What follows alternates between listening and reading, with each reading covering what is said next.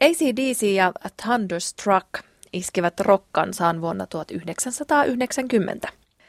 ACDC on siis australialainen hard rock yhtye, joka on rokannut kohta jo 40 vuotta. Thunderstruck on yksi yhtyen suurimmista hiteistä, ja kerrotaan, että kappaleen toinen säveltäjä, kitaristi Agnus Young, sai inspiraation kappaleeseen ollessaan lentokoneessa, johon iski salama. Olisiko tämä loistava innoituksen lähde syynä kappaleen menestykseen vai löytyisikö siihen jotain muitakin syitä? Kappaleen hitin kaavaa täällä valottavat muusikko, musiikin tutkija, filosofian tohtori Olli Heikkinen sekä laulaja, musiikin tohtori Aija Puurtinen. Mitä sulle jäi Olli tästä kappaleesta heti ensimmäisenä mieleen? Riffi ja sitten ne kohdat, jotka huudetaan yhdessä, hmm. niin kuin thunder tietenkin. Se on sillä tavalla rakennettu, että siinä on ihan pakko huutaa ääneen se. Ja sitten toinen on tietysti ha ha ha ha ha ha ha Tämä on juuri, juuri semmoinen kappale, että tämä on suoraan stadionille sävelletty ja tekisi mieli olla itse siellä mukana. Palataan näihin vielä. Mitenkäs Aija, mitä sinulle jäi mieleen? Aivan niin kuin järisyttävän hienot breikit, hienoja rumpufillejä, jotka on aika selkeitä. Nekin pystyy tavallaan laulamaan ja elämään mukana. Ja niin kuin Ollikin sanoi, niin ilman muuta tämä heti alussa, kun lähtee kitarariffin jälkeen, että Palataan näihin vielä hetkisen päästä tarkemmin. Mutta lähdetään vaikka liikkeelle siitä, minkä molemmat mainitsitte, eli riffi. Mikä se riffi on? No mä voin soittaa sen. Soita se kitaralla, niin mä soitan sitten pianolla sen. Joo. No. Tässä ensiksi vähän rentoudutetaan, kättä heilutellaan. Kyllä, mä treensin eilen sitä koko päivän ja nyt mulla on jännetupin tulehdus. Ja se menee näin.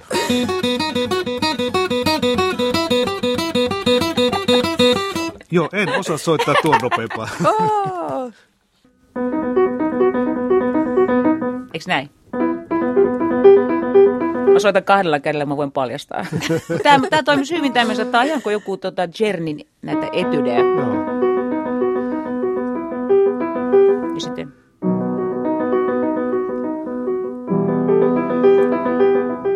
Riffi on tietenkin tämän genren, lajityypin tärkein osa ehkä. Eli kitaristin tehtävä on soittaa riffejä – ja näitä riffejä on tietysti erilaisia. Ja se, mikä on tässä nyt on, on niin olennaista, että miten tämä poikkeaa aikaisemmista riffeistä. Niin kuin esimerkiksi, esimerkiksi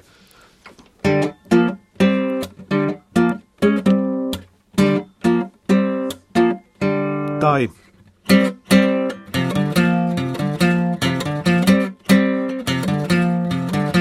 on se, että, on se, että tämä on älyttömän vaikea soittaa. Kappaleen on tehneet tämän ACDCin kitaristit Agnus Young ja hänen veljensä Malcolm Young. Ja tämä on ilmeisesti syntynyt niin, että on ollut tämä riffi ja sitten sen päälle on ruvettu vähän keksimään, että mitäs muuta tässä kappaleessa voi olla. Edelleenkin mä oon ihan kuumana tähän biisiin. Yeah. siis tämä on niin kuin periaatteessa sanomaan kaikkea sitä, mitä mä vastustan, mutta mä en voi sille mitään, että mä oon ihan niin kuin fiiliksissä tästä. Molemmat mainitsitte sen alun, sen Mikä siinä on niin mukaansa tempaavaa? Siinä on iso, iso massa laulamassa siellä. Et siinä on heti semmoinen fiilis, että mä kuulun siihen joukkoon. Et se ei ole pelkästään niin, että ACDCin solisti laulaisi yksin sen, mutta että se kuulostaa siltä niin kuin se olisi vedetty stadionilla ja niin kuin te monessa videossakin näkee, niin se tulee semmoinen, että se kuulostaa tosi autenttiselta että se on niin, niin kuin live-äänityksen kaltainen, ainakin mä koin sen niin. Mikäs olo Ollille siitä tulee? Siitä tulee mieleen se, että tämä nyt pitää päästä laulamaan mukaan. No Aija mainitsit myös niin kuin järisyttävän hienot breikit. Mm. Mitäs tarkoitit tällä? Mä mainitsen se rumpufilleistä, että ne on, ne on aina niin kuin tosi yksinkertaisia tavallaan niissä taitteissa, miten rumpufilleillä niitataan sitten seuraava osa. Eli rumpufilli, mikä se on? Mun tässä tämä rumpali soittaa niin kuin kaikilla muillakin ACDCin levyillä. Soittaa rumpukomppinetta tu, kä, ku, kä, ku, kä, ku, kä. Niin filli on sitten se, mikä soittaa siihen väliin, että tytyn, tytyn, tytyn, tytyn, ty, ty. Se ei ole noin monimutkainen vaan. Ei, tämä oli Phil, tämä oli Phil Collins. niin on joo, tämä on tänne, toi oli se klassinen filli. niin. Mitä tästä sovituksesta voisi löytää musiikin tutkija Olli Heikkinen? Harmonia, tämä on katuuskottava tai rock-uskottava.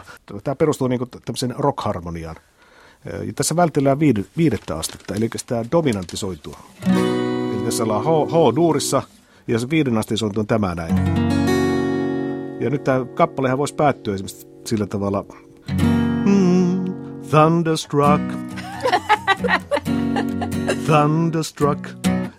Silloin tämä ei olisi ollut hitti. Eikä katuuskottava, eikä rockuskottava, mutta näinhän tämä ei tietenkään mene. Eli rock-harmoniassa vältellään tätä viidettä astetta, eli dominanttitehoa, ja pyritään enemmän sinne subdominantin, eli neljännen asteen suuntaan, siis tänne.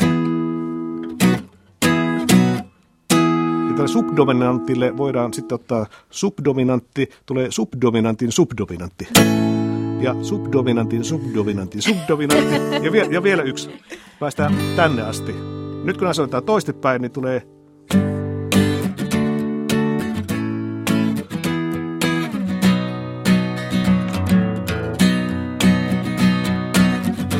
Hey so where you going without gun in your hand? Ja se oli Jimi Hendrix ja se on rock. Eli tällainenko tämänkin kappaleen sit sovitus on? Se perustuu näille soinnuille. Se perustuu aika pitkälti tuohon subdominanttitehoon, ja, ja, mutta se menee vähän eri järjestyksestä. Ja tästähän tulee mieleen sitten Rolling Stonesin mm-hmm. yksi, yksi biisi. Kyllä. I was born in a crossfire hurricane. Tästä ei ole kauaakaan, kun, kun taas ajauduin semmoisen keskusteluun, että, että se rockmusiikki, se on huonoa musiikkia, kun siinä on niin vähän niitä sointuja, kun ei siinä ole kuin kolme sointua. Mutta se, siinä ei silloin ymmärretä, että nimenomaan, että se on se olennainen juttu. Kolme sointua, mutta ne pitää olla just ne oikeat kolme soinut. Ja ne soinnut pitää soittaa tosi hyvin. Musiikin tohtori Aija Puurtinen, Onko tässä laulussa löydettävissä jotain hitin aineksia? Ihan normilaulu. Hei, mä kävin katsomassa Wikipediasta, mitä sanottiin tota, tämän Brian Johnsonin laulusta. Korkea, hieman käheä laulutyyli. Se oli musta niin hienosti sanottu, että, että hieman käheä. Että mä, mä kun ajattelenkin sitä laulua, niin mulla menee ääni jo itseltäni pelkästään mielikuvaharjoittelusta hän, hän dynaamisesti laulaa koko ajan niin kuin täysillä, eli on, on laulunut niin kovalla paineella, siis jo uransa alkuaikoina, että hän on ihan rajoilla ylipäätänsä, että se ääni syttyy, että se on niin kovalla paineella, että, että on niin turvoksissa kaikki äänihuulet ja, ja koko tämä mekanismi, että se on todella työlästä tuottaa sitä ääntä. Että tämmöinen niin kuin lääketieteellinen ihme, että hän ylipäätänsä pystyy toteuttaa enää minkäänlaista ääntä. Mikä tässä on tämä idea, että näiden kitarariffien päälle sitten laitetaan tämmöinen käheä korkealta laulettu laulu. Anteeksi, hieman käheä. Hieman käheä. Se on se, osa sitä ACDC-tunnistettavuutta ja tunnistettavaa soundia, mm. että äh, ihmiset haluaa kuulla nimenomaan sitä. Sovituksesta ja riffeistä ja laulusta nyt jotain hitin aineksia löytyy, mutta pitäisi tämän kappaleen rakenne? Onko tässä jotain erityistä? Musiikin tutkija Olli Heikkinen. No on. Tässähän ei ole kertosäkeistöä mm. ollenkaan. Että, että kaikki äh, hittibiisit eivät ole kertosakeistorakenteisia. Tässä ei juurikaan kertailla mitään. Paitsi tietenkin äh, tota Thunder ja Thunderstruckia ja Jos ajattelee sillä niin kuin sekuntikellon kanssa, hmm. eikö näitä, mikäli mä oon ymmärtänyt oikein, niin myöskin jotkut tuottajat ja säveltäjät kun he yrittävät tehdä tai tekevätkin niitä hittejä, mitä mä en ole vielä oppinut tätä kaavaa, niin, tota, niin myöskin niin kuin laskee, että missä vaiheessa pitäisi tapahtua, että kuinka pitkä saa olla intro ja missä vaiheessa viimeistään pitäisi tulla kertosa. Niin, et siis se versio, mitä mä nyt kuuntelin tästä kappaleesta, niin noin niin kuin 50 sekunnin kohdalla ensinnäkin Brian Johnson tuli mukaan siihen tähän aha, aha, aha, aha. Se, silloin mä kuulin niin kuin selkeästi, että hänen äänensä on siellä pinnalla. Sitten säkeistö lähti noin vähän yli minuutin kohdalla. Täytyy ottaa huomioon, että sekuntikelloja varmaan on käytetty tähän aikaan ja aikaisemmin mittaamaan osien pituutta. Mm. Mutta ne ikään kuin tällaiset säännöt ovat vuosien mittaan muuttuneet. Kyllä. Hyvä esimerkki on yksi 80-luvun suurimpia hittejä Final Countdown, Europe. Mm-hmm. Mä, kat- mä katson oikein, että siinä laulu lähtee kohdassa 1.40. Oho, aika myöhään. Aika myöhään. Mitä, mitä sitä ennen tulee?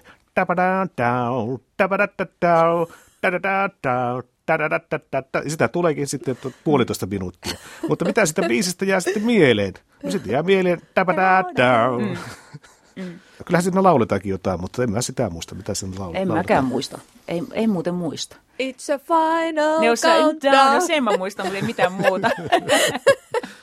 No tosiaan, mitäs tässä kappaleessa sitten lauletaan? Tämä, tämä varmaan iskee niin kuin semmoisen äh, ehkä vanhankantaisen rock-musiikin ystävän maailmaan tämä teksti. Mennään haiveita pitkin, sitten siellä se rakkauskin, ehkä tässä viitataan tämmöiseen pieneen niin kuin We met some girls, niin tota, jotka olivat tanssijoita ja meillä oli tosi hauskaa. Ja rikoimme kaikkia sääntöjä ja vähän hassuttelimme. yeah, yeah, yeah. Ja sitten ne niin kuin räjäytti meidän tajunnat, että sulla oli niin kuin vähän sille hassuteltiin pikkasen enemmän. että jos tehdään tällainen niin kuin siisti analyysi, että tämä varmaan kohtaa aika monennäköisen ihmisen. Tärkein sanahan tässä on thunder. Kyllä. Yksi teoria siitä, että mistä tulee termi heavy metal. Se tulee Steppenwolfin kappaleesta Born to be Wild, Wild, just. jossa, jossa lauletaan heavy metal thunder. Mm. 80-luvulla, kun Yhdysvalloissa vanhemmat olivat huolestuneita sillä kertaa siitä, että mitä näissä heavy-kappaleissa lauletaan, mm. niin sitten tehtiin tutkimus oikein, että miten nämä heavy-musiikin kuuntelijat kuuntelevat niitä sanoja. Ja kävi ilmi, että suurin osa ei osaa oikeastaan ollenkaan kertoa sitä, että mistä se kappale kertoo, mutta osaavat nimetä sitten joitakin sanoja, eli se kuuntelu on lähinnä sitä, että otetaan jotain hyviä, hyvänkuuluisia sanoja ja luodaan tarina sen ympärille itse. Mm-hmm. Eli tähän loppuun vielä pieni yhteenveto ja hittipotentiaaliprosentit. Mikä olisi tämän hitin kaava? Musiikin tohtori Aija Puurtinen. korkea, hieman käheä laulutyyli on ja, ja aivan käsittämättömän täsmä, tehokkaat kitarariffit ja, ja se yksinkertainen rumpu läiske siellä alla toimii edelleen. Entäpä musiikin tutkija, filosofian tohtori Olli Heikkinen? No näihin tietysti sitten lisättynä aha, aha, aha, aha kohtaus ja, ja sitten tuota thunder, mikä lauletaan yhdessä. Eli se tällainen yhteisöllisyyden symbolointi yksinkertaisin keinoin. Ja sitten lisäksi tietysti ihan vaan ACDC, joka oli löytänyt oman soundinsa. Se on tämän hitin takana, se soundi sinänsä. Ja annetaan sitten vielä hittipotentiaaliprosentit, eli jos kappaleen kuulisi ensimmäistä kertaa, minkä näköistä hittipotentiaalia se omaisi. Aija, ole hyvä. Tota, kyllä mä niin kuin olen lähtenyt, tämä on tämmöinen sadan prosentin hitti. Oo, entäs Olli? Kyllä, että 100 prosenttia tässä kappaleessa on, on kiteytynyt kaikki se, mitä ACDC edustaa. Mm. Tämä kappale sai siis mielettömät täydet 100 hittipotentiaaliprosenttia. Tohtoreilta. Tohtoreilta. Loppuu siis vielä Thunder. Thunder.